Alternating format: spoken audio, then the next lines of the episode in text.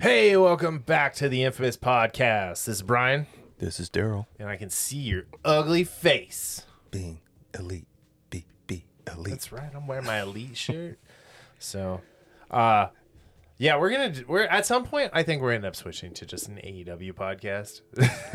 so I, I, I, I, got to get you watching it more, like more regularly. well, So- I, the, I watch all of them. That like since No, but you got to watch all the vlogs. Like you got to watch Oh, the, the okay. being the elite. You got to watch like Sammy's vlog, Evil Uno's vlog. I refuse to watch Ethan Page's vlog because I do not get all. I do not get all ego Ethan Page. I do not understand it.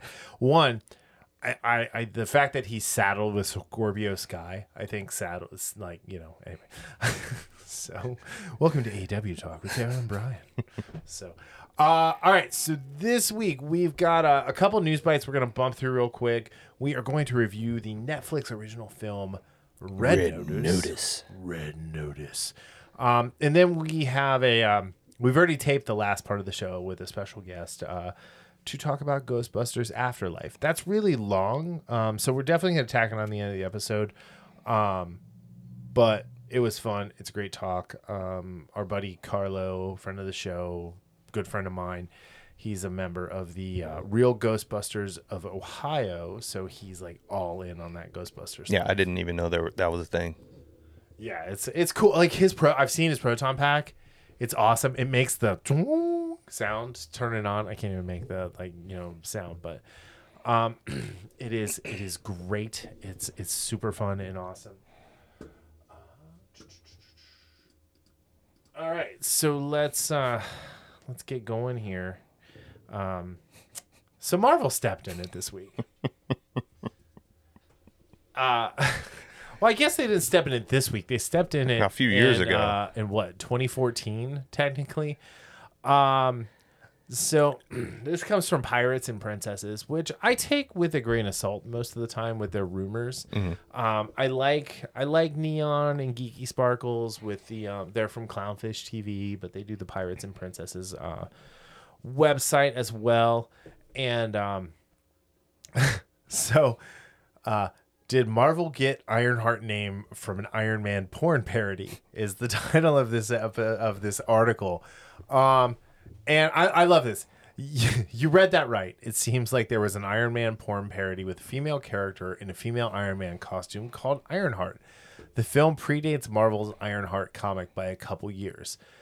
Um, here's the funny thing: is Ironheart they did not trademark that name until 2017 and i think the character came out in 2016 Yes.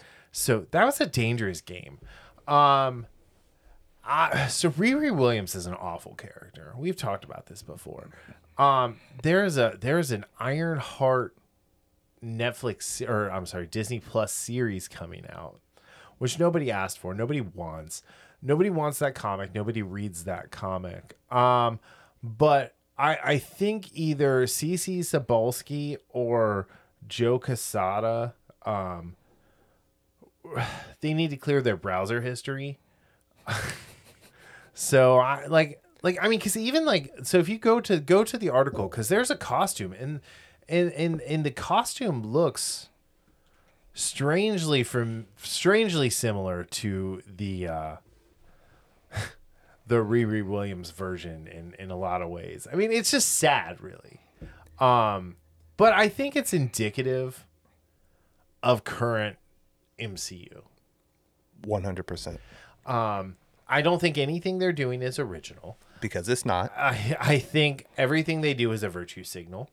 Um, and I, I think the fact that they announced like that whole slate of things we talked about last week and their stock price dropped has not rebounded to where it was. Um, if it has rebounded, it's dipped again, and it's just the MCU's dead.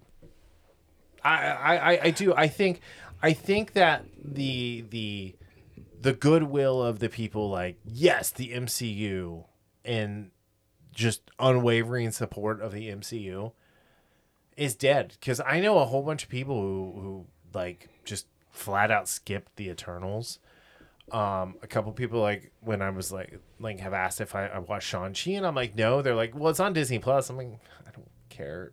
You know, I mean, I could have pirated it months ago, and I didn't even care about that. So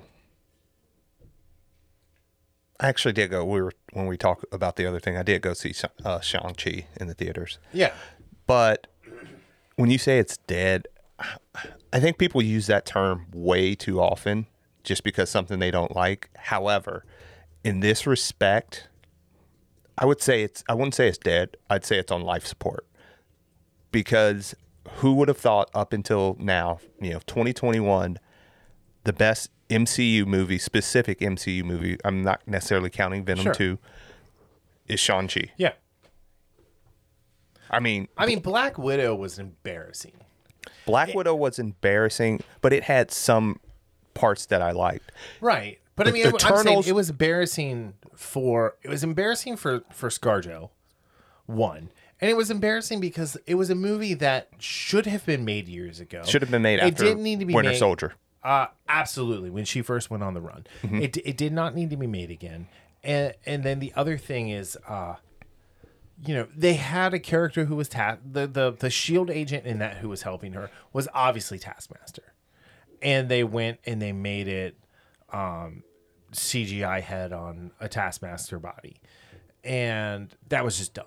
It was dumb because it was obviously a guy in the suit the whole time. Mm-hmm. So Yeah, Anyway. and then and then and again, Eternals was awful. yeah, I'm I'm not I'm not I'm not gonna. I mean, I mean, I'm it. I you know how I'll say, I, But I- you went to see it. didn't yeah, I, yeah, I will hedge things like saying, no, look, I didn't like it, but it could. No, Eternals was awful. It was terrible. Like as bad as I I dislike again Thor: The Dark World. Thor: The Dark World actually has moments in it, especially between Thor and Loki, that are actually good theater. This this movie was, first of all, it was two and a half hours long. Yeah. it was just awful and it, and it's more indicative of what the MCU and what Marvel in general when we're you know getting back to this and a lack of creativity Yep. in Marvel properties as a whole. I mean, they're copying off of everything right Mm-hmm. now. Where before, like everybody's copying off of them. So, Yeah. Anyway, yeah, I don't know. I just thought it was funny. I thought it was something that was well worth pointing out, and uh, and yeah. All right. So the next thing up is uh, Speaking of Marvel, Speaking of Mar, I mean, we're just talking about Marvel right now. Um, all of our news bites are Marvel centric. Um, so the Spider-Man No Way trail, No Way Home trailer, um, I guess second official like full length trailer came out. Um, it's not awful. I mean, it's it's it's a decent trailer. Um, there's lots of uh, man, that screen looks great. what's oh That. the, the computer screen. Yeah, yeah, it's, monitor. It's 5K, brother. 5K, 5K, Um, but yeah, I mean, it, it, it's it's one of those things where I'm really hoping he ends up in the Venom verse after this, especially after going to see Afterlife and and having the Morbius trailer up on the RPX screen. Like, I think I think this version of Spider-Man getting away from being Iron Boy um works better. Yeah. So- And this is some like I love I mean, I love Tom Holland as Spider-Man. I know a lot of people don't. A lot of people do. It's he's one of those just for certain reasons. But He's actually very divisive. Yeah. which is weird. Which is- because he's just a kind of a just this kid. yeah, and I think know? they're projecting their distaste on how some aspects of the character is handled to mm. him because there's nothing he's done to deserve that. I will admit I and I, to your point as much as I love him in the MCU, the disservice they've done in the movies not allowing him to mm. stand on his own. Yeah. Even though he usually stands on his own at the end of the movie, he he has too much help during the movie. Yeah. I want a movie where he's on his own Yes. and And I think the only way to do that is to get him I, I think MCU. that that could be the case. But um, the whole Mary Jane or MJ, sorry, and Doctor Strange interaction here with uh, she's like, you have to say please. He should have turned her into a frog.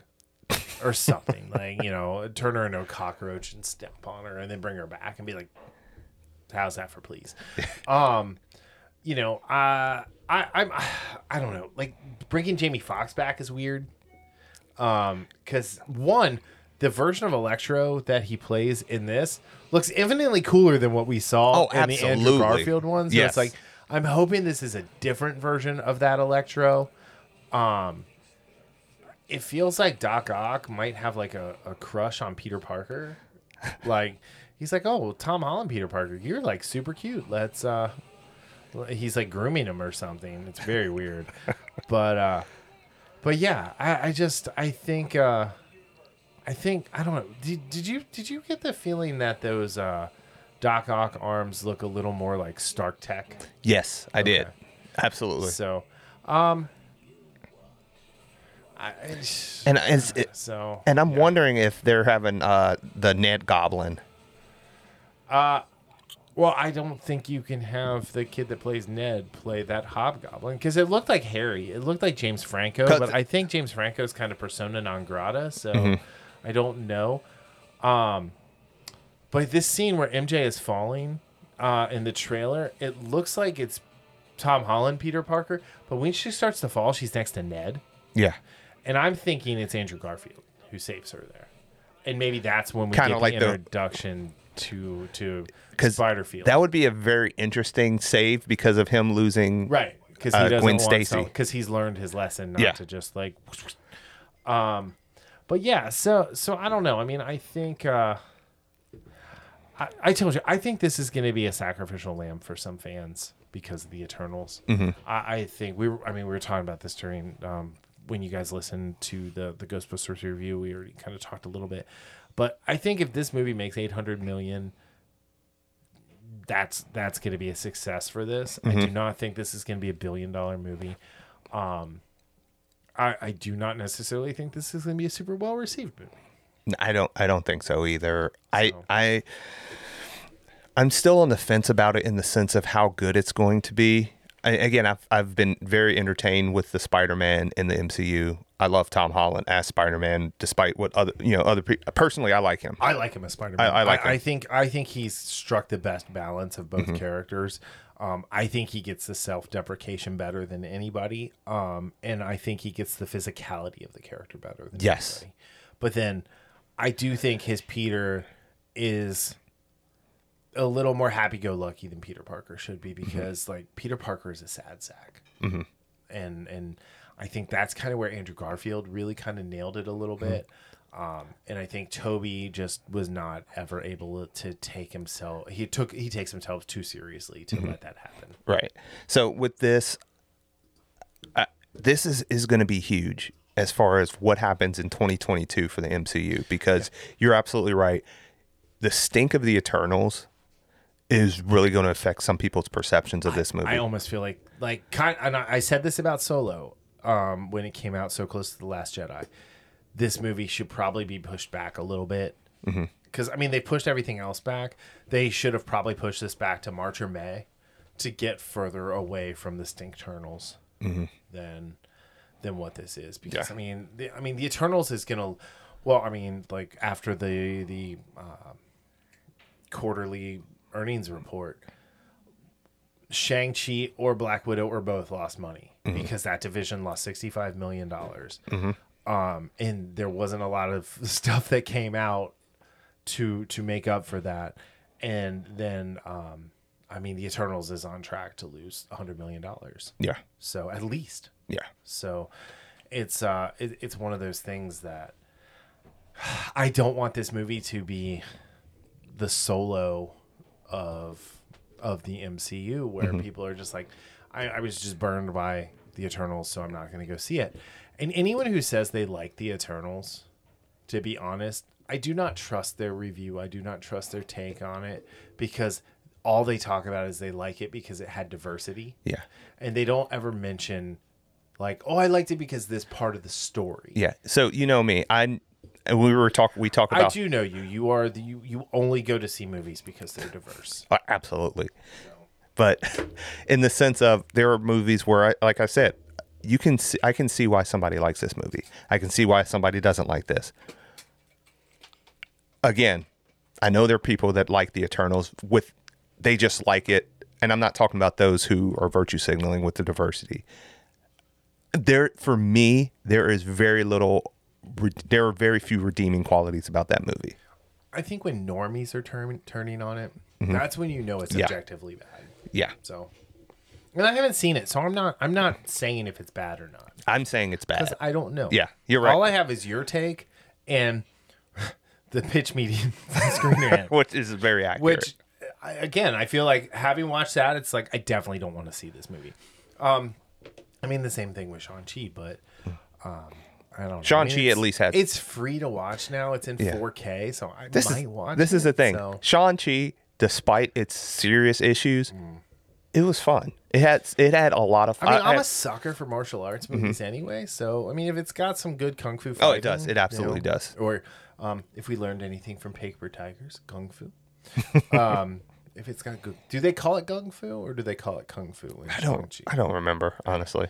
I know, but yeah. So, uh, I don't know. This trailer looks fine. It it does not. I told because I told you because you asked about media blackout. Mm-hmm. This movie has got to earn my dollar. Mm-hmm. So I'm going to be watching everything that comes out, everything that's said. Like I'll probably even read some spoilers to find out if I really want to go see this or not. Yeah. Because the the to to quote Padme or paraphrase MCU, you're breaking my heart. So You know, honestly, with or, or to paraphrase everyone, you are the chosen Yeah. one. with spoilers, I don't really care anymore with some of these movies until they get back into the my good graces. I really don't care as far as spoilers. One hundred percent. All right, so uh, the last news bite before we get to Red Notice is uh, oh, that was weird. Um, is uh, Speaking of Spider-Man, Speaking of Spider Man, so Tom Holland, who, for all intents and purposes, is just a dumb kid, right? Um, we talk about we talk about these actors just mainly being husks. Um, Tom Holland is, is definitely one of these people who he seems like a very nice young man. Like I don't think he's going around and doing some of the traditional just like Hollywood nonsense. He stays off of social media, and just kind of keeps to himself all intents and purposes, I'm going to give him the benefit of the doubt. Maybe not his movies, but I'm going to give him the benefit of the doubt that he's Yeah. a good guy. Um, was asked uh, what's best for Spider-Man, and he's suggesting a Miles Morales film. Um, whereas uh, Spider-Man producer Amy Pascal notes she has no interest in doing Spider-Man without Tom Holland. Um, I've talked to him about doing like a hundred more. Um, and then, however, Holland suggested they move to Miles Morales, saying maybe it's time for me to move on. Maybe what's best for Spider Man is a Miles Morales film. Um, I have to take Peter into account as well because he's an important part of my life, Holland said. He then added, if I'm playing Spider Man after I'm 30, I've done something wrong. I disagree. absolutely Um, disagree. Because the adult Peter Parker stories are infinitely more interesting than the high school Peter Parker stories. Yes. Now, the Miles thing. Um no. We do not need a live action Miles Morales movie. Um, one, the Miles Morales in the cartoon only paid attention to one side of his heritage. The Miles Morales comic book currently only pays attention to one side of his heritage, which did not that is not how the character started out. He was a very balanced character between his Latino and his black side. Um also, if you look, and we talked about this last week, if you look at what Marvel Comics has done to the character, you want them to keep, if you are a fan of Miles Morales, you want to keep him as far away from live action MCU as possible. You want him in the hands of Sony in their animated universe where he kicks all sorts of ass. He's not compared to Tom Holland, he's not compared to um, Tobey Maguire. Tobey Maguire. He's not compared to Andrew Garfield because, believe it or not, he is not a household name. People are going to be like, why are you tokenizing my Spider Man with a black Spider Man? Which I, I've told you before, I do not necessarily feel like he is a tokenized character. There are aspects of it, yes. The current iteration of him in MCU or in Marvel Comics, he is 100% a tokenized version of Peter Parker because they're rehashing old Peter Parker stories now. Yeah. Um, he's even dating Gwen Stacy. So, I- again, like, why? Like, I mean, because they're doing the same thing with her. She's a tokenized version of Spider Man now. Mm-hmm. Um, whereas, like, Mayday Parker, like, she was Peter's daughter from another, like, you know, multiverse. Mm-hmm. great character, great character. Mayday is awesome. Um, actually, one of my drives is named Mayday. So, um, because you know everything on this computer is named after Peter Parker or a Spider-Man character. Actually, um, when I used to have multiple laptops, uh, one was called Peter Parker, one was called Ben Riley, and one was called Kaine Parker. And then the drives were like Mayday and you know Silk and you know the different, hilarious. the different like girl derivatives. Uh, Spider Woman, uh, Jessica um, Cruz. Yeah, I don't know. Anyway, uh, brain fart. But yeah, no, they do not need to do a Miles Morales live action because again, it's gonna be one of those things where people are like, "Wait, why is this? Why? Who is this character? Why are why are they doing this?" Um, because again, like we are we are steeped into this culture. We are steeped into comic books. We're steeped into into superhero lore. To us, Miles Morales is a ten year old character that has been more hit, more missed than hit lately. To most people out there, Miles Morales is going to be a token version. And you saw, I mean, you saw how like normie people reacted to the the whole idea that they're going to do a Black Clark Kent. People don't want that. No. No bueno. No thank you. No gracias. Speaking of Miles Morales, there. Right. I'm, I'm trying And- to trying to give him give, give his Hispanic side some love. I mean, they did the video game, right? I don't. I did you get the Miles Morales? Mm-hmm. I did not. Spider Man. I wasn't I don't know anyone who got it. I don't know anyone who talked about it. I did not see many reviews for it, but the the Marvel Spider Man that came out that preceded that got universal love. Amazing game. And as I'm far as still at forty percent. I, I, I, I'm a hundred percenter on that one. The thing is about the whole Miles Morales is the original Ultimates version. Even though it took me a while to get there, I, I, I read that line and it I, I loved it. Yeah. I haven't read anything recently. Miles Morales in Into the Spider Verse. I loved how they had that both sides. They mm-hmm. used both sides of it. You know how they they went from speaking English to Spanish in the household. Right. the way the MCU is now, the way they've been go- they're going, not way they've been going, but the way they're the direction they're going, I have zero trust Yep. in them to do this character right, and all it would do would it would just just you know once again it would ruin Spider-Man's character because he would get pushed on, on the wayside. And then they would it would have uh, just a generic Spider-Man and Miles Morales, and it wouldn't give any credence to the origins of the character and a character who has you know who comes from two different Right, heritage right. They, they would not do that I mean, it's not even about the heritage, though. It's not. They're, they're not going to get character right. They probably won't get his powers right. You know, they'll- they Mm, no. will make him a carbon clone of the current Spider-Man. Yes. And that's know, why i think number one is i do not trust them one bit no, they'll. Uh, it'll have to be. It'll have to be some black creator, director. You know, Mm-hmm. Because- it'll only be black actors. because you know it used to be in feige we trust and again some of my friends still say that no not anymore not not for the last couple years and some of the stuff the directions they've taken things Feige lost my trust with that A Force scene in Endgame. Honestly, like that, it had zero. Like the every every female character in that in that in that movie was kicking all sorts of ass, and then they had to pull everybody away from what they were doing. Hope Van Dyne getting Mm-hmm. the time machine up and going, and to pose yeah stupid. yeah it, I, I laughed at that in the theaters with scorn I almost threw up. yeah i, I laughed Did in scorn up, yeah but I definitely almost threw up in my if it was jj abrams you would have thrown up If it was J.J. Abrams, I would I might have walked out. So, but anyway, no. I mean, here's the thing: Tom Holland is just a dumb kid. Tom Holland is a kid who they do not give the full script to because he can't keep his mouth shut. yeah Right? Plain and simple. Tom Tom, Ho- Tom Holland is when we talk about those husks of people, he is a well-meaning husk of Yeah, actor. and I also think he's like I'm, you know, to uh, paraphrase Marshawn Lynch. I'm just saying this so I don't get canceled. I'm not saying any of this, so I don't. I don't give a shit. No, I'm- I I'm talking about yeah. Tom Oh. Holland. Oh, yeah, right. Yeah. Yeah. So, uh, I, I think he's. I, I agree with you. I think he's saying that a little bit because he feels like he needs to. He needs the virtue signal. And that, Um, anyway, that's that- a I mean, whole that's story. sad. I mean, yeah, So, like, I like the way they handled Zendaya's character. Her name is MJ. She is not Mary Jane Watson. Mm-hmm. She is just an MJ. Yeah, and that's just kind of that is a That's nod. to- fine. yeah, It's a, it's a nod to the character, but it's not the same character. Right. And you know, um, it's just not like Ned is different than the Ned What's it?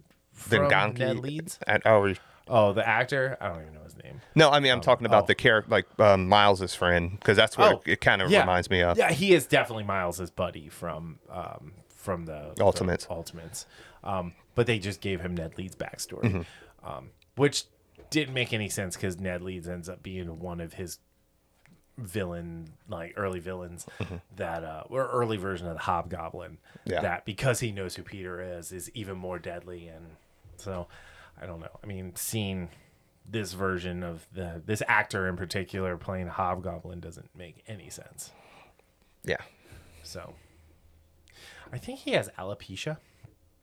Like, because like he's normally bald, and like I think the Ned wig, you know. But I mean, I like him. I mean, Yeah, I actually like the I, guy. I think he's a welcome addition to the uh the Tom Holland Spider Verse. But even though he did drop the Death Star, the Lego Death Star. I thought that was kind of funny, actually. Yeah, So That I mean, that just showed how much of a reaction he Yeah. had there.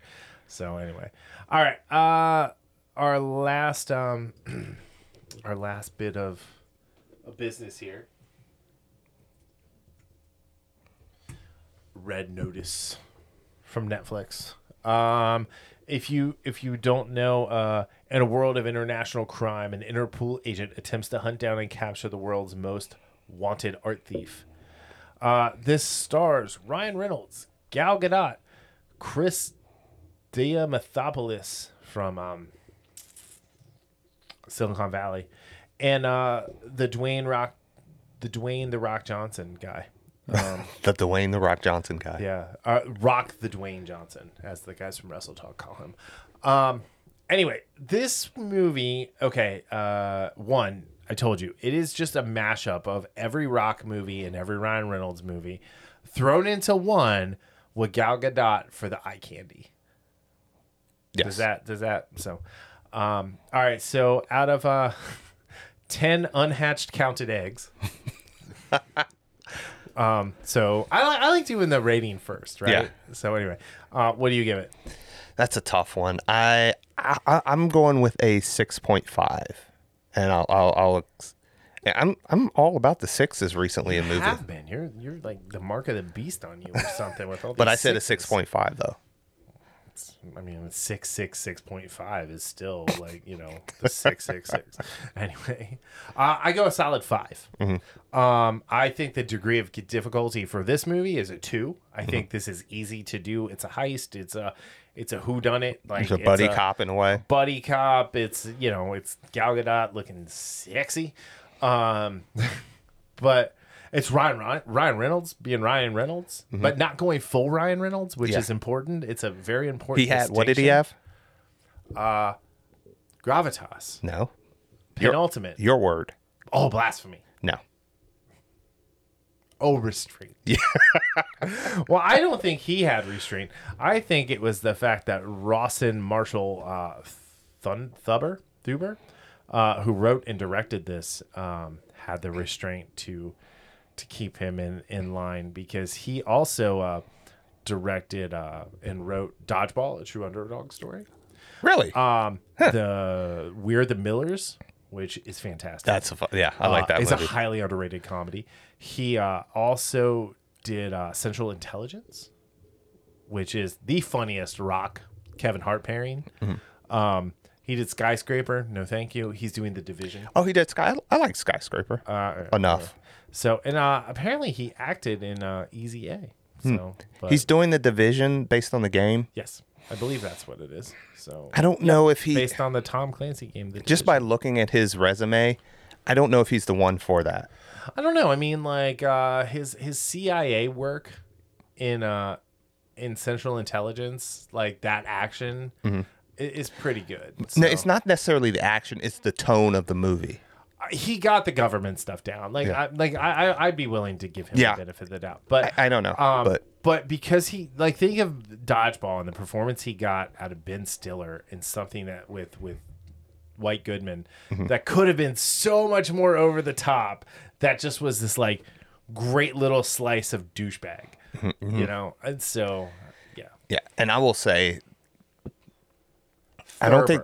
Thurber. Okay, I don't think I've seen Gal Gadot have more fun acting in a movie than she was in this. the smile that she has as the bishop when she's smiling yeah, is like where has this been? Like Yeah. obviously like it just goes to show how hard the the justice league set was with joss whedon around uh, or the justice league let me rephrase um that everybody got um stinkhold there. But so this this is great. This movie like isn't great it's good it's fun it's And a spoilers, Netflix by the way. Oh yeah, spoilers. Uh, this is a two hundred million dollar budget. So we were just talking where we you're gonna hear us talk about Ghostbusters. We were just talking about it. Um, Ghostbusters is a seventy five million dollar movie. Looks infinitely better than this. far better. Um, there's a lot of green screen here. Um, I you know unfortunately The Rock is just The Rock. Um, like his character in this is no different than his character in Ballers, who is no different than his character in The Rundown, who is no different than the Rock. Rocky Maivia in WWE. Um, the twist is fun.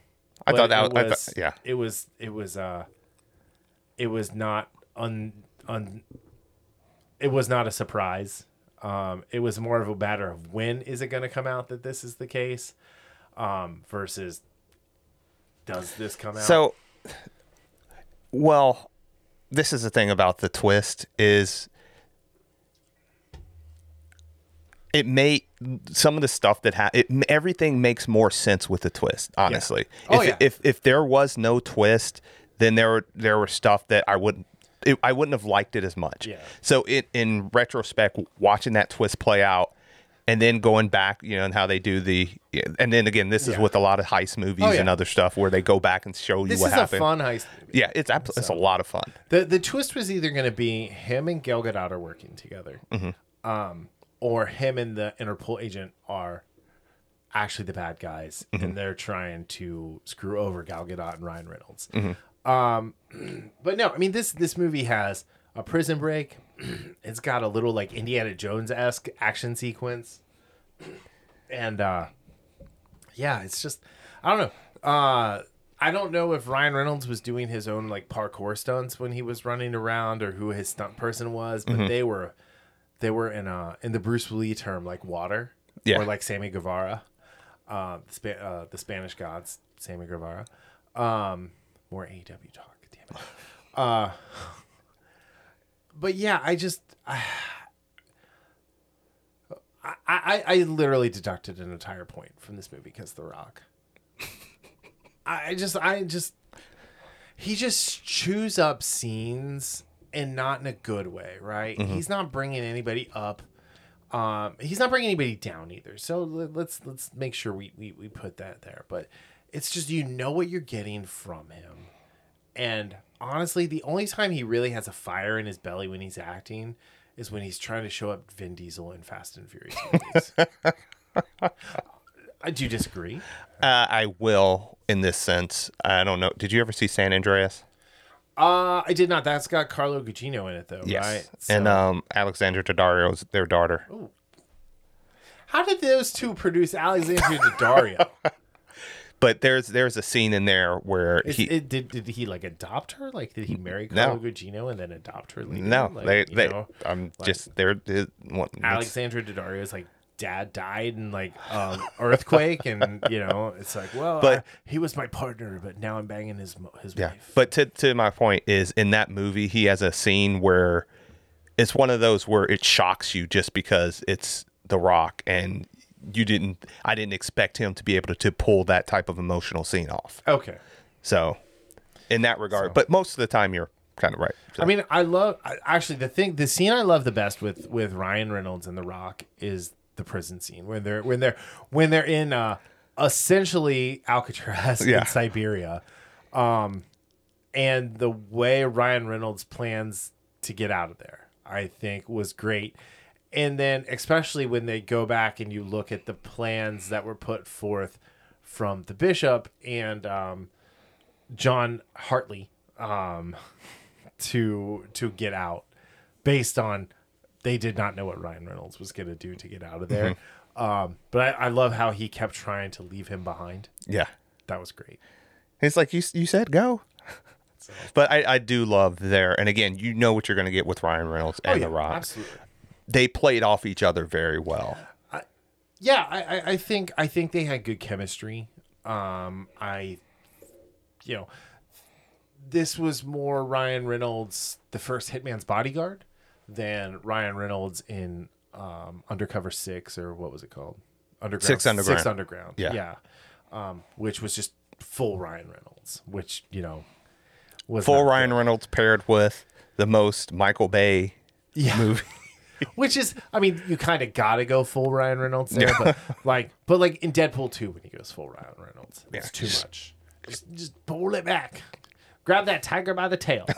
um, but yeah, so I, I really liked uh, Chris Diamantopoulos, or however you say it, as uh, as Soto Voss, Voci, or however you say it. Um, he did you ever watch Silicon Valley? No. So he's in like the later seasons, and he's this billionaire, like tech entrepreneur, and uh, he's got like he's all about the three commas, right? Like for a 1000000000 Like he Oh, likes okay. being in the three comma club. Like he gets there and he makes a tequila called Tres Comas. Um, and then there's a point in the show where he loses a comma because his net worth goes under a billion dollars to like nine hundred ninety nine thousand nine hundred ninety nine dollars, and uh, he's all like dejected and like out to get the guys because he lost money. And I don't know, it's it's funny, um, but he's he's done a lot. Um, he's he's typically he's typically really good, but seeing him as like the bad guy and his his weird British accent was perfect. And then the fake tats they had on him were like the most like, oh my god, this is like this is what a villain should look like who strangles people to death. Yeah. yeah, yeah, I don't I don't have any type of uh history of seeing him in movies or recognizing him, but I thought he did a fine job. Yeah, I mean he's done a ton of TV and stuff like that, and I mean he's been around forever. Uh, let's see. Oh, he's in the new Diary of a Wimpy Kid. Um, so I mean he's done way more TV than he has uh, movies, but yeah. Oh, he was in the uh, Batman Animal Instincts as uh, Green Arrow. Steve Those Trevor movies. and um Oh, the Justice Society World War II, yeah. Um, but yeah, I mean, like he's he's been at it since 2002, like in Law and Order, things like that. But um, the Good Girls Revolt, he was in that show. He's he's done a ton of voice and, and things like that. You just if you see him, you recognize him. He's a, he's a one of those guys actors, and I don't know, I just like him. Um, I I, I always enjoy when he he shows up in things. So, um, but yeah, I, but yeah, no, the, the movie, honestly, like I said, the, the CGI in this movie is not good because it's not, but like the stuff when they're actually on location looks pretty good. But the end, when they're in South America, they're on a soundstage and it's like the, it, it just looks awful. Like when they end up in that lagoon at the end, near the end, and they're, they're like swimming out. Oh, it's, like, so bad.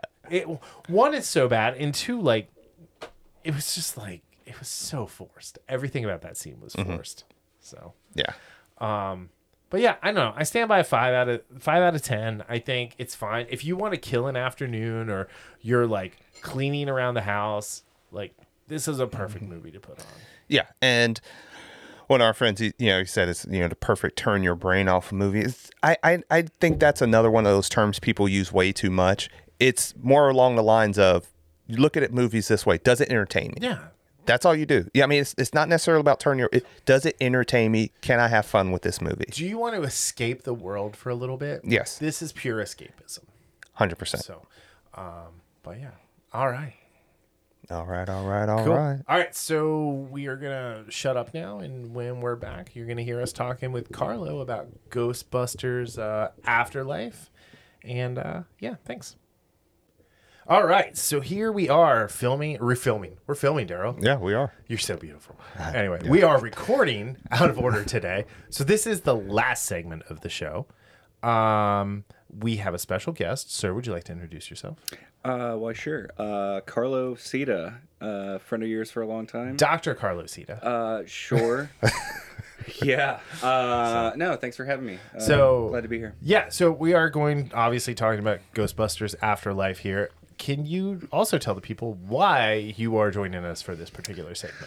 I don't know. I might be the only card carrying ghost head that you know. Um, Oh, you 100% are the only card carrying Yeah. Ghostbusters fan I know. Yeah, So- and, if, and if people aren't familiar with the Ghost Head uh, moniker, um, that you know, from a community perspective or, or the subculture, the mm-hmm. fandom here, you know, Trekkers, Trekkies, mm-hmm. Ghost Heads. yeah, uh, I like I, I I liken you guys to like the 501st, but for Ghostbusters. absolutely. Yeah, yeah, yeah. I mean, seriously, like they, they Yeah. really are, and um, or I guess actually you would be closer to the Rebel Legion than the 501st, just because like uh, the, and this isn't a bash of the Rebel, Rebel, Rebel Legion at all. They're just not quite as exacting as the 501st, and I feel like some of the real Ghostbusters I've seen don't live up to your standard. Yeah, well, yeah, there's a high standard there. Uh, yeah, and you're right about that. Um, I, I mean, really, to varying degrees. Um,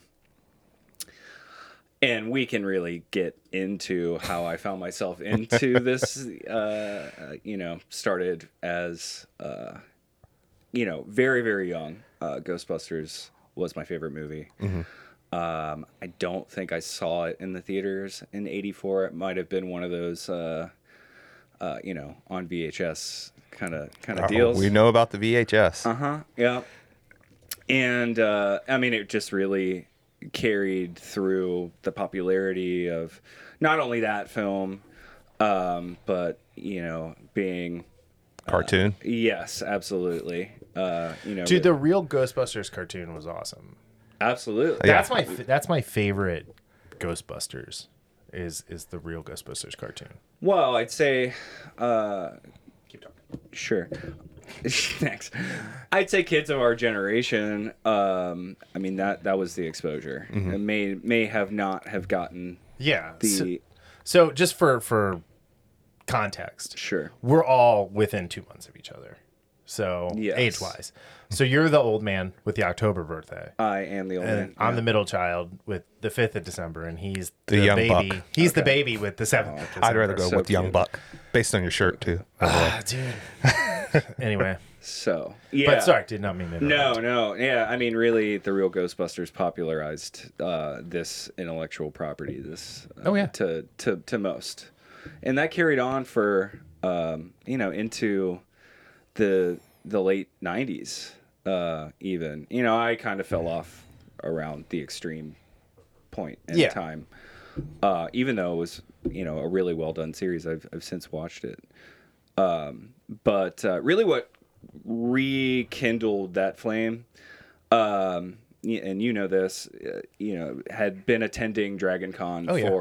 You know over a decade and you know for those that aren't familiar with dragon con it's the best convention uh You in- just like it for all the cosplay orgies. Like, don't lie. I mean, it gets it gets pretty crazy there, uh, but you know, in the pantheon of uh, San Diego Comic Con, New York Comic Con, it's just very different. Yeah. Uh, well, it, I think because one, it's it pretty much takes over downtown Atlanta, yes, and you get to go from venue to venue to venue. Yeah.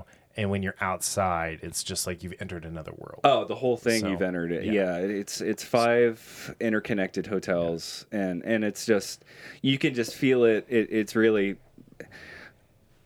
for fans by fans. Oh, yeah. But anyway, Everyone uh, I know who goes to Dragon Con brings like nine costume changes. yes, people go that And that's I that mean, deep. I feel like it's the the main cosplay convention over any other. I'd agree. I'd agree with that, and and that's where, uh, you know, what really, again, brought back into my mind, like, oh yeah, this uh, this film that I've loved for most of my life. Uh, you know, there's there's a convention within the convention, uh, Dragon Con, called PKE Surge. Uh, PKE Surge is kind of the uh, the reunion of the ghost heads uh they're you know you talked about the 501st Yeah. and and and the rebels and uh you know, Ghostbusters and the cosplaying or costuming community, prop builders and what have you, um, it's a little different because nobody's ever really portraying one of the core 4 It's not I'm dressed up as Ray Stantz. Right. Like it's I am a part of a franchise that happens to be in the Midwest and you are costumed as a Ghostbuster, but Yes. you are really yourself. You're Dr. Carlo Seta, parabiologist. Yes, I am a scientist. um, so, uh, I mean, that really just brings us to this week, uh, Yeah. and been sitting on this one for a couple of years. I mean, I So we have been talking. You have been talking to me about this movie since the first trailer came out. I think I And- may have shown the very first teaser trailer in a in a, a UX uh, Yeah. and, meeting. and I'll never, I'll never forget when he found out I was a big nerd. He was like, "Oh, Ghostbusters, Ghostbusters, Ghostbusters." I'm like, "I'm really like, not into "Eh." Ghostbusters," and like just the dejection on his face, he was so disappointed in me. He's like, "I'm not mad." I'm just disappointed. I'm disappointed. just Yeah. disappointed. Yeah. I mean, I like it fine. Um, I told you I haven't watched Ghostbusters 2 in like 20 years. Well, And- and that's okay. Um, and I, I, I actually told him I was going to watch Ghostbusters 1 last night, but I decided to watch Rampage instead. Um, AEW Rampage, not that shitty rock Rampage movie. There's that other Rampage movie too. Well, I would watch that, but I'm afraid I'll get put on a list if I watch that one at least one, any any more times than I've already watched it. So the Uwe Boll Rampage. uh, I mean, I'm I'm familiar with Bull. It's Uh, it's as bad as you think. Yeah. Um, well, it's I mean, it, it it's- has his name attached. To Yes, it. it's violence porn. it, it to- Okay. it is hundred percent like active shooter porn. Uh, Yeah, gotcha. it absolutely And, is. and there's three of them that get progressively more. Wasn't See, he I the same one that did a postal film, like postal based on it was uh nineties? no, I don't know if Uwe Boll did that, but I know what you're talking about. I thought so. But, um, anyway, but yes, I was so, very yeah. disappointed in Brian. Right. I still am. Uh, I carry those wins. It's who fine. who who isn't disappointed in me? Let's be honest. Yeah, that's fair. I, That's I, fair. I, I live to disappoint. That's Yeah. that's my whole goal in life is to disappoint as many people as possible. yeah. Um, but no, so this this movie, Ghostbusters Afterlife, finished filming forever ago, at least two years. Uh, yeah. when was what was the pretty- pretty original that? release date? November Uh, 2020. 2020, I Yeah, think. okay. So it's I been mean, a it whole wa- year. I mean, it was really like I don't even know if it was November. In fact, I, th- I for whatever reason I have May in my mind. Um, and yeah, we can we can do some research. yeah, I can try. I can try and find that. But um, anyway, yeah, it's uh oh March. Uh, oh, it was orig- originally Ju- July 10th, 2020. Sorry. Okay, so- Delayed then to March 5th, 2021. Ouch. Um, and then finally came out in November of 2021. So, Yeah. year and a half. Yeah, so you can you can imagine how that pained me. So Right. you know, it's like okay, yeah, pandemic. Well, here's the thing: deal, but uh, is they like I, I still stand by if they would have put some of these movies out during the pandemic and just left them in theaters for like six months, people would have gone to see them. sure. Like because it's like okay, Ghostbusters is in this theater, you know. uh in uh, what is James Bond is in this theater. Like, like just do it that way. Like, be like, hey, we're gonna do AMC's gonna do this movie, Regal's gonna do this movie, um, Cinemark is gonna do this movie, and I think people would have gone because they can have been like, okay, the whole theater, so we can like distance and and do whatever. Sure. Um, I mean, we never stopped going No. to movies I during mean, any of it. So as long as the theater was Mutants, open, but- we went. Not a The lot of new me- content there. Nah. No, there there really wasn't. there wasn't. That was the no. problem. That, yeah, that so- was the because I ha- absolutely would have gone. And I, again, I know pe- other people wouldn't have, but to your uh, your point, and again, if you want to say, "Hey, we're we're running on these restricted hours, but we're going to have this movie," I, I think it would. It, I have no doubt it would have helped movie theaters. Now, as a whole, yeah, is is, is it going to have the same box office? Not necessarily, but it. I think they movies wouldn't necessarily be in a spot that they are now. I lost the habit. yeah, Like, I, yeah. Oh, I have. I to. mean, I have to. we used to go to movies every week, Mm-hmm. not necessarily together, but we'd go every couple months to at least Right. two movies together. And this is the first movie I've been to since, um, Was it Venom? Ven- yeah, Venom 2. Mm-hmm. So, and that was the first movie I've been to since whatever we saw together before Black Yeah. Widow. And I don't remember. Oh no, Black Widow was the Black last one I saw in yeah. the theater before that. So.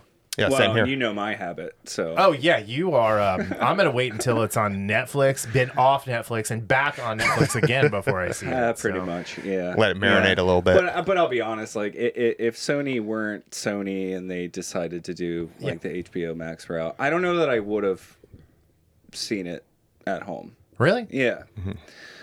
So like, I watched Dune at home. I mean, we've been over this, but like, I watched Dune at home, same and I was gonna go see Dune in the theater. with you. Yeah. And because I hated Yeah. Dune so much, I was like, uh, they've they've got my sixteen dollars for HBO this month. same. like, you know, Darryl saw it on HBO Max too. So like, and you know, I, I, like- I, we we both said the same. We're gonna go see it afterwards. No. I was gonna I was gonna make Haley go see it with me because she still owes me like a Father's Day present from mm-hmm. last year, and like like that was like lunch and a movie, and so I was gonna make her sit through Dune because I'm evil. Um, she hates Dune. She hates it. It's hilarious. But anyway, Ghostbusters Afterlife. Yes. Um, I, I I do stand by like this is one of those movies that they should have just put out. Um, I do not, and, and this is no offense. No offense taken. So, Ghostbusters is not the cultural tentpole that it was even 15 years ago. Well, You know, we can maybe debate that one. I think I think the 2016 Ghostbusters movie killed a lot of momentum for that. I think it was confusing. Yeah. I think it confused a lot of fans that were maybe familiar with Ghostbusters, and and and not that uh, I have any way, shape, or form a problem with that structure of film because you know this. I'm I'm probably the only reader of the IDW. Uh, uh, the Delgado and uh, Schoening Yeah. comic. Well, because I got them for you. Or I you, got, got, a- you got me one.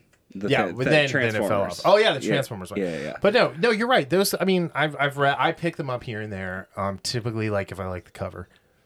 And they're great. Uh, I don't know. I might be. I They're might all right. Be a- They're not bad. might But be- again, I'm yeah. not the fan. I'm a target So, market yeah. of one, maybe there. But- um, but uh, you know, it really gets into that expanded universe, uh, but still based on you know. I, I still feel like if 20, 2016 Ghostbusters hasn't hadn't been like, oh, we're just starting over, but with girls this time, Mm-hmm. had it been because it filmed in Boston, and they said, hey, this is a franchise, Sure. Ghostbusters Outpost that's in Boston, and made all of and because Hamilton was so big at the time, Mm-hmm. made all of the Ghosts Revolutionary War related.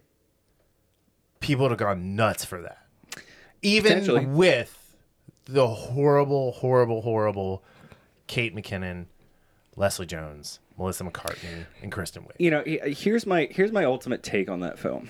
Um, And we will get to the current one. Sure, eventually, yeah. We'll we'll try and not make this a two hour review.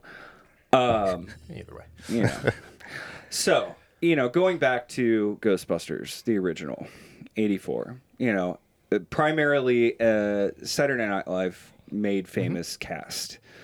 Uh, and then the, all the relationships that kind of go in that circle. Paul Feig did not understand the the the the core of why this is a special um, franchise he just didn't get it. it and and I I believe in in his mind it was like okay I'll put four amazing comedians from you know that Air quotes. yeah well yeah Amazing. sure sure um we'll put four comedians I won't predicate it Comedians. Uh, we'll put yes We'll put air quotes on yeah, our comedians you know, as well. stars of the So- SNL cast Was at Melissa time. McCarthy on SNL ever? No, but you know his relationship with her, going back to Bridesmaids, and- Which is the and- only thing yeah. I've ever found her funny in. Sure. So you know, trying to take the popularity of of Bridesmaids and um, you know, and then putting you know, oh okay, Ghostbusters and SNL cast, and oh this makes perfect sense. Yeah, it's a surefire hit. Sure. Um, but then it it just completely went into madness. Well, he forgot to Uh, write a good movie. Yes, and he, you know, he got overly defensive about everything around that. And, you know, for those that are familiar with, you know, the great Sony leak emails, Yeah. I mean, the, all of this was in that. Yeah. Um, so anyway, I, I think it's just a matter of uh, a misunderstood, while maybe best of intended idea that Yeah. just was not executed well. misunderstood. That is something we've talked about Yeah. where it's it seems like over the past years Hollywood and these writers and that- they just don't understand. Uh, point at, you know, we were just talking about Dune, and Denis uh, Villeneuve uh, said that you know this has been his thing for since he was a kid, and yet the way he writes Lady Jessica makes me think he doesn't understand the character. Yeah. Yeah, the way he wrote the Fremen makes me think he Yeah. never actually read Dune. Yeah. And that's not even talking about the character that he stuff he left out. It's just again, I'm not the I've not read Dune 30 times. Or anything Brian, anything like that. suspicious of me. But I read, I read it. I've read it every year since I was 13. yeah. Cool. And It's my Bible. so even in I the tried to get Whoa. Scientology to switch to, to Dune instead of yeah, Dianetics. get uh, L. Ron Hubbard on the phone. No, down on the fourth uh, when when they had the Scientology store down Uh, at Fourth and yes, Plum, I went in with Dune. Um, I I got. I, recall you telling me that. I. I was. I, I won fifty. I won fifty dollars and a free lunch for that. Um. Anyway, but uh, but no. I mean, yeah. I, I just think. Okay, so I'm I'm gonna I'm gonna fast forward to Afterlife. Mm-hmm. I, I think there was a little bit of a misunderstanding there too with uh with Jason Reitman. Uh, well, I think he's living on his dad's name with Mm, well- this particular film. I mean, here's another thing about Jason. Uh, and maybe the only salient point of Ghostbusters 2 that I don't know, we probably won't even talk about GB2. Uh, Jason Reitman in that film. Mm-hmm. Um, you know, party scene, Ray and Winston show up, they do the dance. Yep. The kid comes up, says, you know, my dad thinks you're full of crap. That's Yeah. Jason Reitman. Yeah. So, you know, the children of that series, I I'm a firm believer that when when I knew that Jason was attached to this, I got really excited. Um, and Ivan had really been fighting to regain the rights to Right. produce and, and be a part of the creative process, not just with Afterlife, but even with 2016. And it was just the studio really botched that job. Um, so The Fembusters. it- sure, you know, and uh, I- studios botching jobs. R- Right, right. I mean, you know, honestly, if studios just got out of the way of most of these films, they'd probably be great.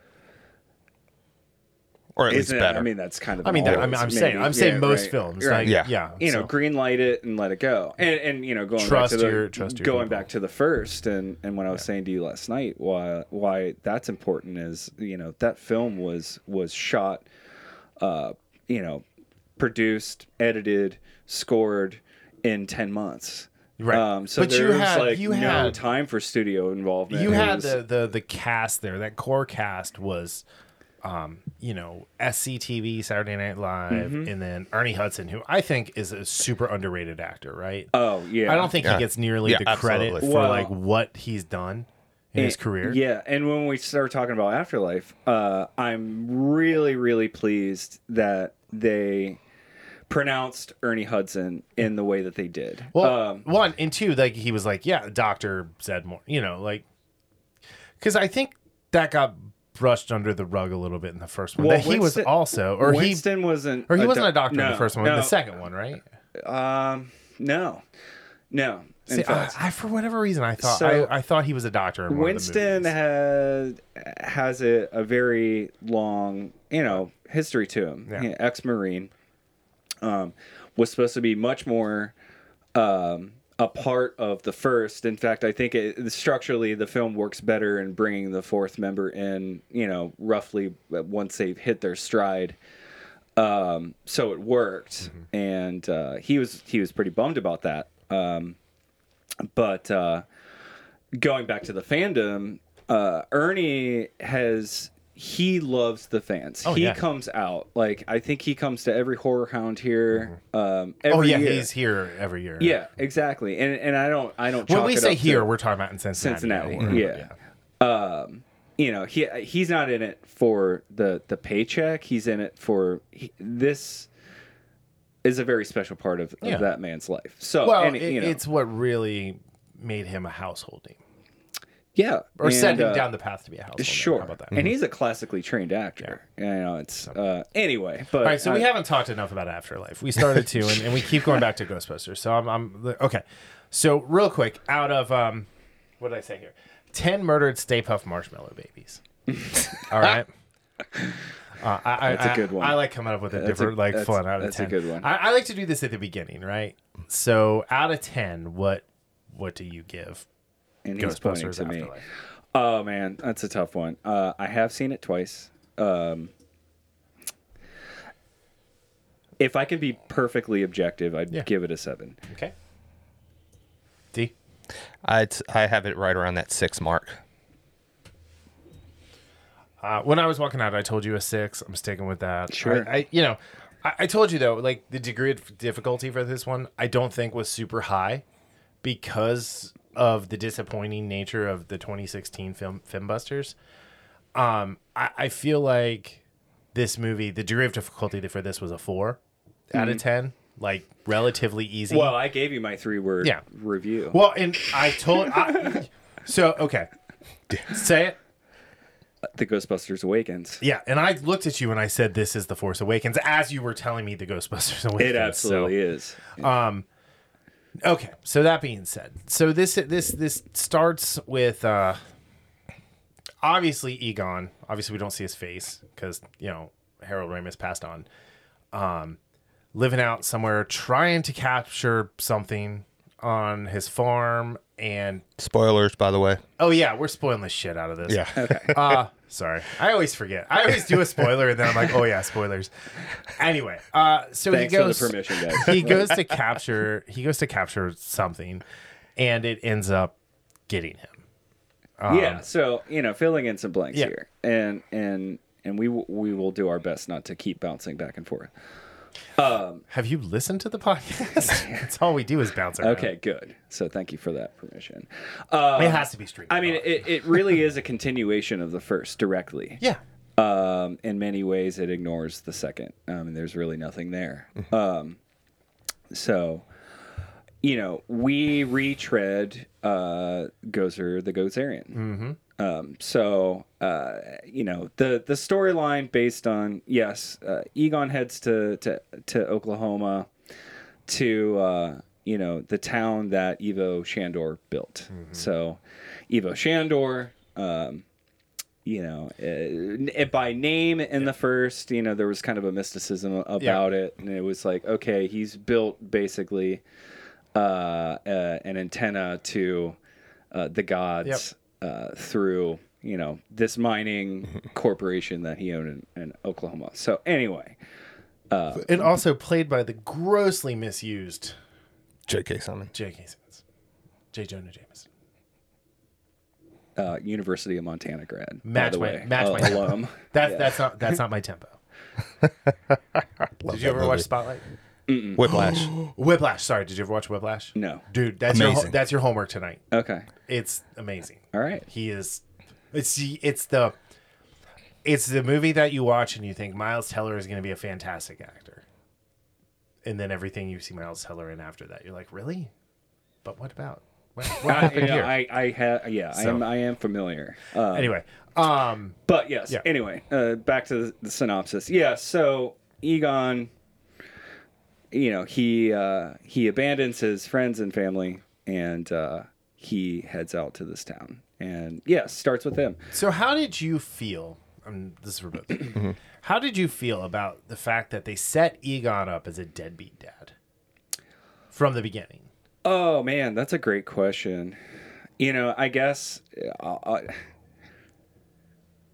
and a tough one to answer. You know, it's uh, you kind of have to follow that thread if you're to believe like the emotional weight of this family. And really, this film is about two families: mm-hmm. his family with the you know the other three, and his literal Yeah. family. His with, Ghostbuster family and his blood family. Right. So, you know, he goes on a quest and, you know, he's like, else be damned. I'm trying to save the world. So, yeah, uh, he is set up as a as a deadbeat dad. Like, how did you Uh, feel about that though? Like, were you? Did you look at them and be like, "Oh my god, not another one of these movies where they're trying to deconstruct the hero"? I think I had enough trust in Jason, Ivan, and the rest of the team that this would not be a reality through the storytelling. Um, so yeah, I guess I didn't really put much thought into that. I, you know, not Yeah. trying to make it a thing. and you know i'm usually on those things but not really in this case yes there were instances where it would have been easier for what was going on if he would have communicated because he had the proof that hey there's some shit going on um i i wasn't sure you know again from the start just listen because again th- this is one of those movies where even though I gave it a six, most of the characters I really didn't like. I really didn't connect with. And that might have colored a little bit of me looking at him that way because it like even the you know you know the mo- the mother who you know who was his daughter uh you know and her kids I just I had a I had had a problem connecting with a lot of these characters and that that absolutely might have colored the that might have limited me in the sense of looking at him like that because if they were this this you know it you know you don't have to be a family that's you know have has everything put together but if they were more likable I might have looked at him more uh, in the dead beat, beat dad variety but Yeah. just because from the start of getting these characters that first scene with the family I was like I don't like any of these Uh, people when you meet Phoebe at first, she's insufferable. Like, and we'll get to that. So, I, if you two hadn't been there, I might have been like, all right, I'm not dealing with like this hero destruction bullshit. Like, I don't want to. Like, this is not what I'm here for. I, I'm I'm here for a hero's tale with these these flawed characters who do their best to do best. Um, and I really got mad when it turned out that Janine and Egon did not have family together. And when she's like, "Yeah, my name is Janine Melnitz," and it's not like, "Hey, mom," I was like, "Fuck you!" Well, like and- I was yeah. so mad. Yeah, yeah, you know that that one had been built up for decades on decades Yeah. on decades, but you know, uh, I didn't personally believe that that would be the case. Uh, going back to to the second film and her relationship with uh, Louis Tully. Yeah, um, I get know. it, but I mean, at the same time, it's just like, Yeah, I don't know. And then uh, the Well, fact it- that it- we can I- never met Ye- who he had a family with, and there was no mention of her. Yes, and uh, honestly, that's one of the the biggest gaps in the in the film for me. So, and why I, I'm putting it at a seven Sure. when you're just like, oh, you're such a fanboy. You know, it's like we're expecting a 10 I'm out actually, 10. I'm surprised you didn't go eight or nine, to be honest. Uh, but like, you know, I, I- respect your I'm opinion s- more that you went at a seven. I'm a sane person. Um, but you know, Wait, wait, wait. Did you just say that with a straight face? yeah, Back. shocking. Yeah, yeah, yeah.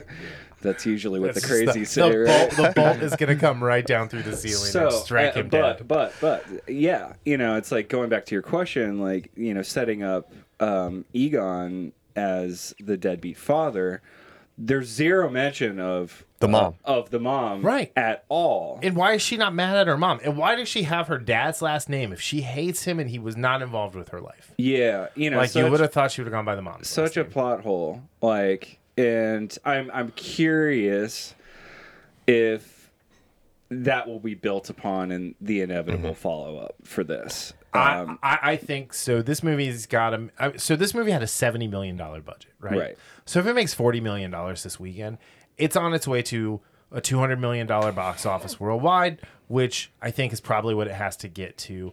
It probably has to get to three hundred worldwide, worldwide, honestly, to like make its money back and guarantee a sequel. But you know, I mean, that's just like movie math. Um, that being said, I, I, I think this movie is good enough that word of mouth will, if it doesn't do more than 45 this weekend, they shouldn't look at that as a, you know, as a bad thing Right. because I think it'll it'll probably have like a 60 to 55% drop. Well, I mean, I, that that's kind of the state of the business. Like, I I'm personally a believer that uh, it's going to be top to ever or hard to top um, Infinity War ever. Like that, you know, highest grossing film of all time. Not anymore. Uh, Avatar got re-released. Yeah. and got it Oh, that's right. That's Yeah. dumb. But- anyway, That's well, stupid, the- yeah. amongst the two, Yeah, I don't so- know that we'll ever see another film to that degree. We're never going to see another movie like Infinity War that was a culmination of 10 years of storytelling put together. That's true too. Just like we're never going to get the disappointing second half of that movie like Endgame was. right. So, So a- anyway, gross box. uh, but You're probably right, but here here's my take on that. Um, this this franchise, this this property, it it'll be so bulletproof that maybe they won't continue this story, Yeah. but there will be there will be something. I feel like there's enough left in this story to continue. I think so. too. Um, I think, I think waiting three years is probably the right amount of time to wait for another one of these to come out, though, because it'll let um, what's her name, McKenna McKenna Grace, Grace, yeah. age a little more. I mean, she's already got two years since they filmed this, but get, I mean, was she like 14, 15? 15. 15. Like, get her to be like 17, 18 years old. Mm-hmm. Bring her back. She was graduated like with multiple degrees at 18 from multiple colleges. She goes to work for Winston. Um, and I think uh, focus on her. Forget Finn Wolfhard. Like you know, he dies in a race car accident or something. Because like that kid, his best acting days are far behind him. Um, Yeah, I, I, I don't think that they'll try and continue who they built up Yeah. as right I- as you the know, the Ghostbusters as the four young teens, Ghostbusters. the I- ghost I, I don't teens. know. Yeah. Maybe, maybe Um, not. I- I Podcast think- is definitely going to get hit by a bus because he's always walking down the middle of the street, not paying attention to what he's doing. Um, He's a really fresh actor. I think this is his first job, by the way. I, I had no issue with the actor. Yeah, I had the issue with the way the character was written. because Um, you felt targeted. No, I do not. I do not walk around with a with a with a mixer board with no battery. Yeah, they're trying to See, record like, things. you know, that's that's where you know he's like smacking his head. I'm like, it, y- by virtue of you asking me the question, do, do is he carrying a battery with him? And I'm just like, Brian, really? Y- you watch professional wrestling, like? Oh no, Yeah. it got really quiet in here. uh, I mean, so does Daryl. I'm not saying we So- both did.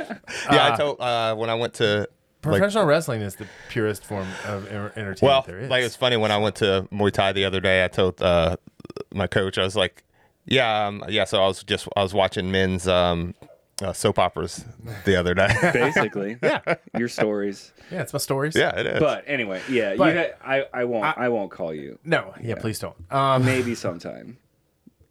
I mean, it's fine if you want to go to war like that. I'm happy to go. I won't do it on air. it's all good. yeah, there were there were But- a lot of on the nose moments in Yeah. here that it was just cringeworthy, and uh, Um, there were a couple of them.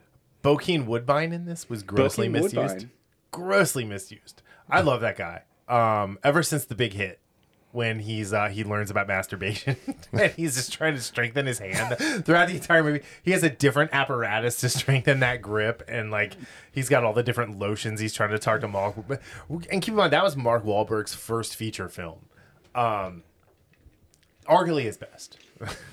so, but uh, no, I, I would have liked to seen more of him.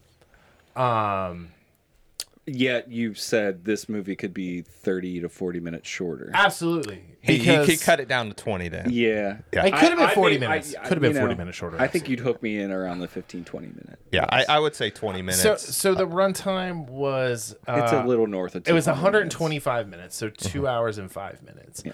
Um, if the runtime for this movie was 80 minutes, I think that might have been like, okay, I'm, I need a little 80 more. minutes. 80 minutes, dude, that's an Hold on. animated film. Yeah, hold on, hold on, hold on. I'm getting there. So, like, because I said 40 minutes at first, and I do kind Yeah. of stand by that. So, but that's 80 minutes, right? 85 minutes. It's a little short. You're gonna be like, okay, what did what what left? What was left on the cutting room floor that was important? Mm-hmm. I think the 90 to 100 minutes is where this movie would have shined and been really tight. There was all that stuff like kind of in the middle beginning section when um you know, they were first figuring out the like what's going on in town and and Phoebe and, And, well, and and to, me, podcast. and, to, and to me, that's but honestly the best was- part of this film. No. And I mean, you guys are are pretty crystal clear in like your, um, you know, the the characters didn't hook you. No. Uh, and and in that way, yeah, I can totally respect your perspective there. And, to and me, because it, was, felt like a retread of Ghostbusters one, Well, the That's latter, where the latter half. No, of even the, film. first half, like them going and learning about everything. That was Uh, see, you know, I don't know. I guess uh, I, I my my lens on that one is you know there's there's a whole lost mysticism of of what happened as a result of the 84 Sure. films like you know and, I would have liked to seen more of that. Them looking in more into the Ghostbusters than they did, but taking out some of that, like when they um they are trying to bust um Muncher or Munchies or whatever the the thing Muncher. eats metal Muncher. Muncher. Yeah, Yeah. Like that could have been way shorter. Like that whole thing could have been shorter. that The- I'm, I'm with you like yeah. um honestly the earthquake stuff could have been a little bit shorter like i don't know it's just, there, were- there was stuff that could have come out But that, I mean. I, I- again, that that's the Jason Reitman in Yeah. in this. You so know, he- uh, as far as the and and I I don't know if you were going to say this, but I understand why certain aspects were retreads of Ghostbusters because you have it's not just you know the Ghostbusters fans that you know have been fans forever. You're also trying to for people who say, "Hey, this looks good. Let me go check it out." Right. You do need a little bit, at least a little bit of a retread to kind of explain things. It's just how much is too much. And I think in this instance there were certain there was a little bit of much and not necessarily going into the Ghostbusters per se, but and again, I know this is with I I didn't like the, for the most part the character. Second half of the movie actually I thought they were fine, but the first half of the movie they they turned me off more than got me interested in them. And I think that's for me like the first 30 minutes for me were extremely I didn't like the pacing of that first half of the movie. when, when Even it got though to bustin then it was like Yeah. this is this is this is fun um you know never mind the fact that she just knew how to use the proton pack just intuitively yeah, um, yeah. you know oh Well, okay so it's, I- and she- hold on she was able Right. to put it together intuitively as well well, she was- did have help from Egon Right. there. So well i get that i And get the ghost was at helping least Still, that yeah, that I think that was a saving because if she did that by herself, even Yeah. though she was smart, again we know that if she would have done that by herself, that would have taken something away from Uh, same. from they, things. they went out of her way to tell us how smart she was from the beginning and it was like okay we get it like you know and then the the fact that uh what was Finn's character's name? Uh Trevor was like borderline like mentally handicapped you know? Like he couldn't get out of his own way. And man that kid he was like a cute little kid on uh on Stranger Things. That nose it's just getting out of control. Like you know he is not not a handsome young man. It's just like wow dude and you're losing your acting chops that you had as a kid what's going on? he on might just be going through a phase, and you yeah, it's called puberty. I Yeah. don't know. Like I think I think I think his ceiling is like Adrien Brody, like so, which isn't bad, but like you know that that's he that's fair. right, but he's Yeah. got he's got like a very limited amount of like what he can do as an actor. Yeah. So And again, Where- that's not. I mean, there's tons of actors that are I, I will that. agree with you. Like I think McKenna Grace did well in this. I love Carrie Coon. Like I Right. I Leftovers. I'm leftovers Fargo. Yes, the Fargo series, which she was way better than she was on the Leftovers, and she was amazing on the Leftovers. Right. Um, obviously, Galactic Treasure, Paul Rudd. Mm-hmm. So, World's sexiest man. that's right. right? Yeah. Yeah. Um, So yeah, I mean, we'll agree that the the film is a slow start, right? It's de- Yeah. it's uh, And whether- deliberate. yeah. I'll, I'll, I'll even say it's deliberately paced. So, because it's not boring No, per se. it's just that you know if the just- characters, if you latch onto them, Right. Like it's a Yes. fun ride in the first half. I if like, not, Did you probably did you not. attach to the characters right away? Uh, I don't know. Ma- Maybe that's just my my bias, or just like I w- Mm-hmm. my my eyes are wide open. Like, y- you know, I feel is like a- you've been really objective. Yeah. about it.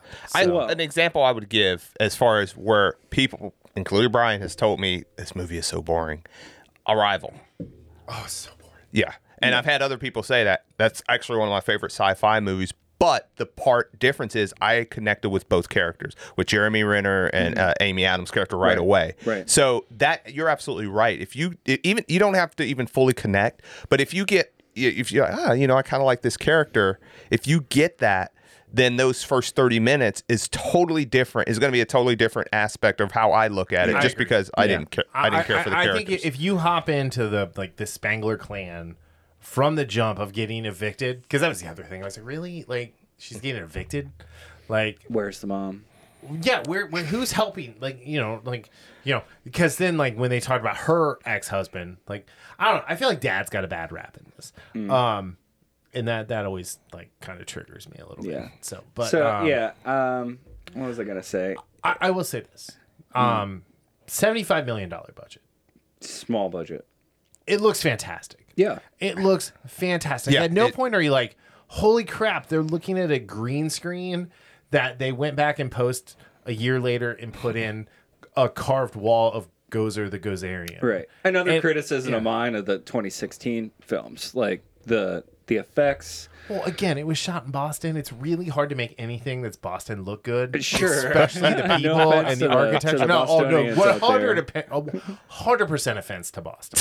love I knew he was going Yeah, there. So it's horrible. It is like again, like when California falls into the ocean, hopefully there's a little residual that takes Boston with it. But going back, you know, going back. anyway, yeah, you see, yeah, this is this is me and how I try and you know reel it in. Um,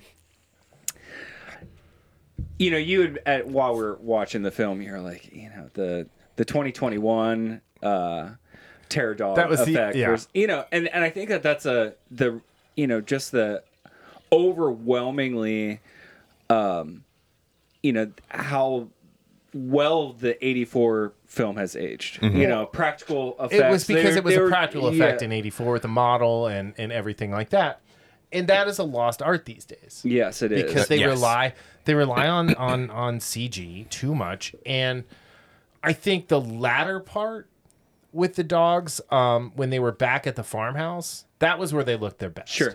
Everywhere else, they looked like they were about two inches off the ground. Um, and they had no shadows. I don't know if you guys noticed that or not. They didn't have shadows. i'll check that out on Um, the third viewing but so yeah you know but it's little things like that. But then the Yeah. other thing too, like when they were going through the timeline wall, the 21 when it got to 2021, like one, it wasn't the same color, it wasn't the same font necessarily. It was close font, but it wasn't the same font, and it was like. And this is my superpower. It was like five pixels too low. Yeah. like it was like it's like that is I- to that me- is misaligned, and it's driving me nuts. Yeah. and it's because we sit there and look at grids all day. So well not just that it, it it it very much looked like somebody had used the uh you know the uh, auto Oh, the auto erase or the yes, auto uh, you auto know, you fill. know, yeah. if you're familiar with photoshop Yeah. and yeah, Yeah. it just yeah it, anyway so yeah. It, it just that was the only thing. It's like you know what they kind of should have just left this movie in like 2020 or 2019. Like Why? Why, Why, do you they? have to make Well, it? Yeah, Yeah. That Because it just opened with 2019, like you know, like somewhere Oklahoma 2019. Yeah. Wow, So- and it, it kind of opens it up for a, a side joke. Or I mean, are we over 2020 enough that we can joke about it? Uh, I mean, I, I, see, that's the other thing too, Right. right? Like, like you know, that. See, I feel like they should if the, if it was 2021, they should have tied the pandemic into the whole like into the world. Like this is a sign that Nah. Gozer the Gozerians coming. Like the I go- wouldn't know. I thought that would've been too on the nose. The, the world elites are trying to bring Gozer forward. Like that'd have been way too on the nose for me. been- no, A little bit, So, no, yeah. yeah, So, I, I'm yeah. 100 percent kidding. I know, But, but, uh, uh, who, who's to say that somebody wouldn't have pitched that idea? I'm sure somebody did. Let's be honest. So Yeah. Right. let's go back and CG masks onto this. So I saw a thing on Instagram the other day where like the it was one of those like can you Photoshop like my boyfriend out of this or whatever, and it was the the the woman's like. Uh, can you Photoshop masks onto this picture so it represents that we got married during the pandemic? And the guy put the Jim Carrey masks, like the, the mask on their faces, and it's like you get what you ask for. So, yeah, it's just stupid. Anyway, but uh, effects were great. Yeah. Yeah, sound I- I- design uh, was. the I- sound of the proton pack starting up. everybody I keep, loves it. I need to make that like one of the tones on my phone. Yeah, I, I, and I'm a huge sound design guy, as Yeah. Brian will tell you. I, I It's his favorite Oscar. yeah, I watch So it all the it's time. the only Oscar that matters to him is sound Yeah. design. Said no one ever, but anyway, I, I yeah, Says for you 70 because it's the only one you ever talk for about. for I talk about effects, knucklehead. Uh, for seventy million dollars, Seventy-five. seventy five, it looked fair. great. Yeah. It absolutely looked great. Considering the other thing we're going to talk about there that we've talked about at this point because we're doing Yeah, this out of order. Red Notice, which had a two hundred million dollar budget, this looked far and away better. And I think because it was shot on film, if Yeah. I if I read the credits correctly, um, it was not digital. So Well, and also bear in mind, uh, through yeah, the you know transpiring through a pandemic, that left a lot of time for those guys to really get in there and Yeah, massage cl- it. Okay. yeah, but that costs that costs extra money. Though. I mean, It like- does, but I mean, So was the original budget for this movie like sixty, and they went and did like fifteen million more and Who like just knows? clean up? who knows? So I mean, it could just be a matter of like you know, I, I it- personally, I mean, this this movie's been in the can for over a year. it's been a while. Like this movie's been done and ready to go. And we've talked about this. Like we've talked about this too. Mm-hmm. Just release it. Just release these movies. Get them out. Get people back in the habit of going to the theater. And and now the theater is struggling because of their hesitancy to to. I mean, we said take that a, little long time. ago. We said that last year. So- This was gonna, that was going to happen. This is why we're not going to see another billion dollar movie for five years. So maybe ten. yeah, I'm really curious to see how well No Way Home does. So Uh, I'm gonna guess 800. I'm I bet I'm gonna guess it does worse than Venom 2. what did Venom two at? You think It's so? at 800 right now. It's over 800 now, but Wow. I think I think uh, I think Spider-Man in the MCU is not Tobey Maguire's Spider-Man. I think even adding you know Spider Toby and St- Spider Garfield um, to this, it's not going to make up for what the Eternals have done to the MCU. but uh, I, I I do think this is a fresh like restart to the Ghostbusters like story though. I think uh, especially after the end credit scenes and the way the movie ended, um, I would definitely go see a sequel. Yeah. Or uh, not even a sequel. I'd just go see a continuation of the story. Let's Well, put it that way. you know, and one thing that we haven't really discussed is this was a terrific um, love letter to Harold Ramis. You know, passed away 2014. Yep. That's where I, you know, honestly, it, it I couldn't have seen a better story um, if he were still with us. Right, you know, himself, yeah. it, So- this was such an open door to be like, ah, this is how we do it because this film has been bounced around in various for formats 20 years. for ages. They've been trying to make a third film. Um, you know, Bill Well, never wanted to do it, right. like, and there just wasn't a script. There wasn't an idea. But with Harold Ramis's passing, it was like, ah, this could be something really special. And Speaking of uh, Bill, can we just for a sec? Peter Venkman is the uh, professor emeritus at SUNY, um, which is uh, one of the New New, York, York, yeah, state colleges in marketing and advertising. State University, New York. Yeah. yeah, yeah. In, in, in marketing and advertising. Uh, it- it's like perfect. It's absolutely perfect. what do you think of the uh, mid-credit roll, uh, or the? Uh, Uh, I'm happy that was the mid credit roll. Mm-hmm. Um, I might have switched and made that the end credit roll, to be honest, and put Winston and uh, Janine as the mid credit. That's more because I look at mid credits usually as more a part of the story, and Yeah, the, the post credit, So- like the final credit, is usually that you know fun thing. I think it's that that was Yeah. like a fun little like Easter egg, like Captain the Captain America um, PSAs. yeah, or Yeah. you know, or Peter talking to his mom, like, yeah, the guy, like, who hit you? This guy named Steve.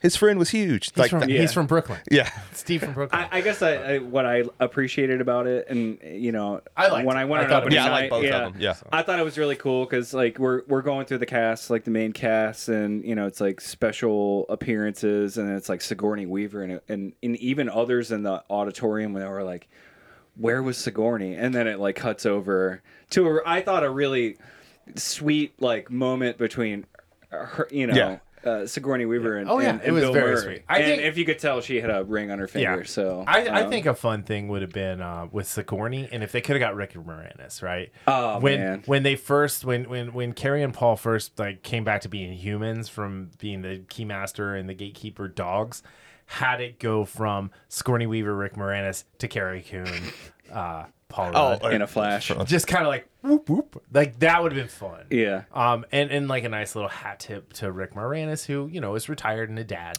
And, He might know. be coming back though.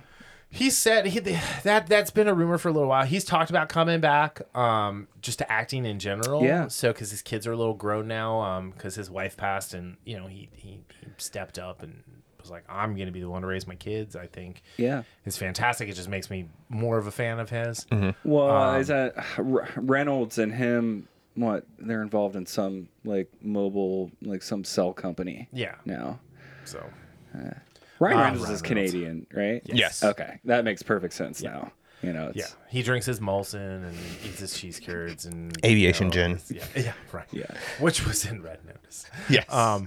anyway, it's a very iconic bottle, by the way. Yeah. Uh no, I I- like again. I I thought this was. I thought. Oh Jesus, we've been going for an hour. Uh. All right, we're gonna wrap this up. It, it was. A, it's a good movie. Go see it. Um. My, my only thing is it's. I'll, I'll- I'll negotiate down to 20 minutes too long. I, I think it's longer than it needs to be. Um, again, though, like you said, I think every movie is longer than it needs to be right now. Um, we are missing the art of the 90 minute movie. yeah. I, I I will say for me, well, it depends on the.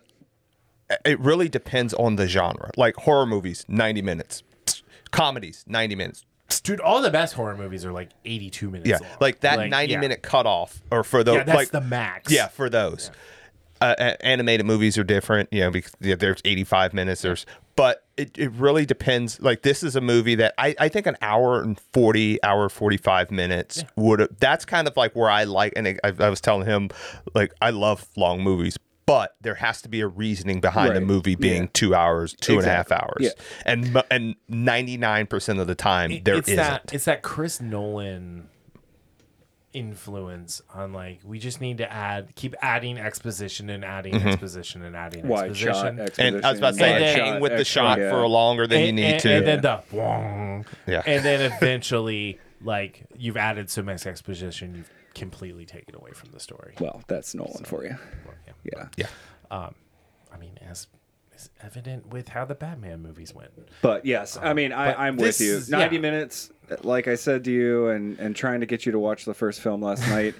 It is the tightest 90 How long minutes. is the fir- the it's first one's 90 minutes, It's yeah, 90 so, minutes. yeah. It, it, like, it, it, and, I- and it goes I, by I do so say, quick. I do like, want to oh watch. my God, I, I, feel I really do want to watch it again. It's like, funny. I, especially I- after I was reading this. a, I was watching a, somebody reviewed this one, and they mentioned the original as talking about there there are very few movies that are paced as well as the original Ghostbusters. It is the tightest screenplay script that I, you know, it and and film schools. I mean, they talk about yeah. this. It's the script. It's the Yep. it's the movie about nothing. Yeah, it's the Seinfeld of movies. It's the Seinfeld of or movies. I guess Seinfeld is the Ghostbusters of TV shows. but Yeah. more Um, accurately. I, I, I do think I think that modern cinema storytelling got in the way of making this a great movie. Just plain and simple. Well, in the in the in the studio culture that we live in right now, I- You that's know. the modern Yeah. filmmaking. Yeah. Oh, like that. absolutely. That's that's Yeah. all under that umbrella. I I think um, I think there's that. I I do like I understand like the Paul Rudd, like I think I would have liked it better if Paul Rudd was her husband at the beginning and the dad, and he had the the connection with Phoebe, and she had a connection with Trevor, instead of Trevor just being out on an island by himself and like apparently really good at working on cars. Um, but like he never gets recognized for doing anything good.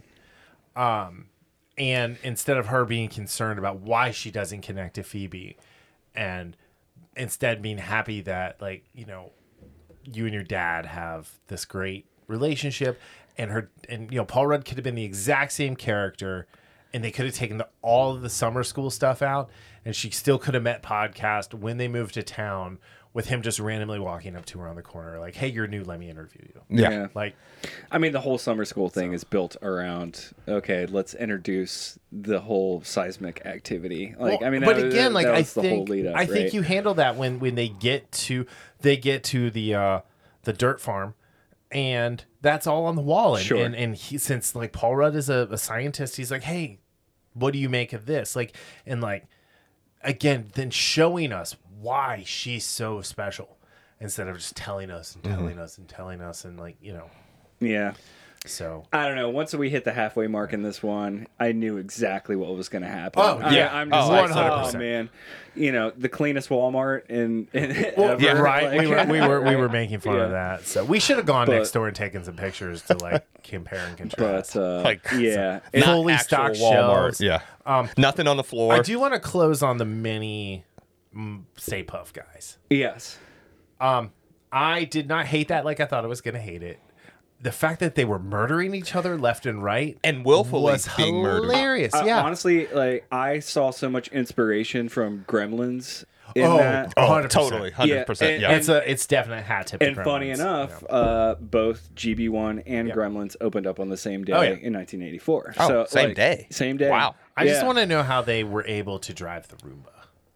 Uh, you know, Supernatural abilities. Yeah. yeah, Yeah. Oh, But, the yeah. plot armor in this movie was super thick on a lot of characters. You know, that's why I, I So. give an honest review. I'm Yeah, happy yeah, no one yeah. died. Um, you know, my, my Well, like E- Egon died. Well, he's Spoilers. dead. I mean, you know, but, no, but I mean, like none of the other characters like really died.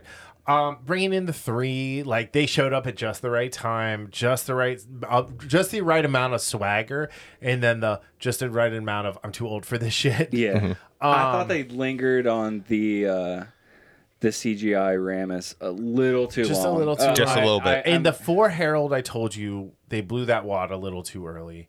It should have been right when it went to black, as the you know the siren was going, and, and the the first few beats of who you gonna call were landing. Do for Harold, and then Ghostbusters. yeah, and I, I, mean that's that typically been, how those things go, right? Right. And I just felt like as because as he's fading away and says for Harold, it's like, okay, well now I know this movie's over. There's no like this is it. And you just took me out of this super emotional scene. Mm-hmm. Yeah. It, it, that felt rushed to me. So Yeah, and honestly, you didn't really even need the wide shot of New York City and the Ecto One driving it. in. Like I liked it because you had the you had the siren and you had the like because it wasn't long. It faded to black well, almost and immediately. actually, I'll so- retract that because it was a good beat into The- and I was re- yes the theme. Yeah. And I was really glad that this this one didn't start with that. Right. So I'm like, Oh, yeah. I think from a tempo perspective, that would have been so Oh, weird. I mean, yeah, I mean, this movie definitely starts out on more of a dour, somber note Right. than that would have led to. So, Yeah. and I'm glad they didn't use it in the score really at all throughout. Oh, uh, So- going back to, I mean, you're a sound guy. I'm a sound guy. B- great score. The original Elmer Bernstein, like this was not. They didn't just replay it. It was, s- you know, slight difference. yeah, I mean, the different themes for the characters were updated. it was perfect. Like that. I I've yeah, always Yeah. loved this score, the, the, the the the music to this added to everything that it did. and I was not expecting the Buzzcocks to be in the uh, the soundtrack. Get what you get. I thought that, that was pretty sweet. Yeah. So, all right. Well, hey, dude, thanks for uh, Thanks for having thanks me. for joining us as the oh real man, we, Ghostbuster. we could and- uh, we could so- go on and on and Yeah, on. Maybe and we'll do a on. maybe we'll do a follow up if I go see it again. We'll, we'll get my my second take viewing. Sure, So I'll bring Haley and we'll pull her in and get like the uh, Zoomers point of view. Well, yeah, and uh, it was awesome to see so many kids.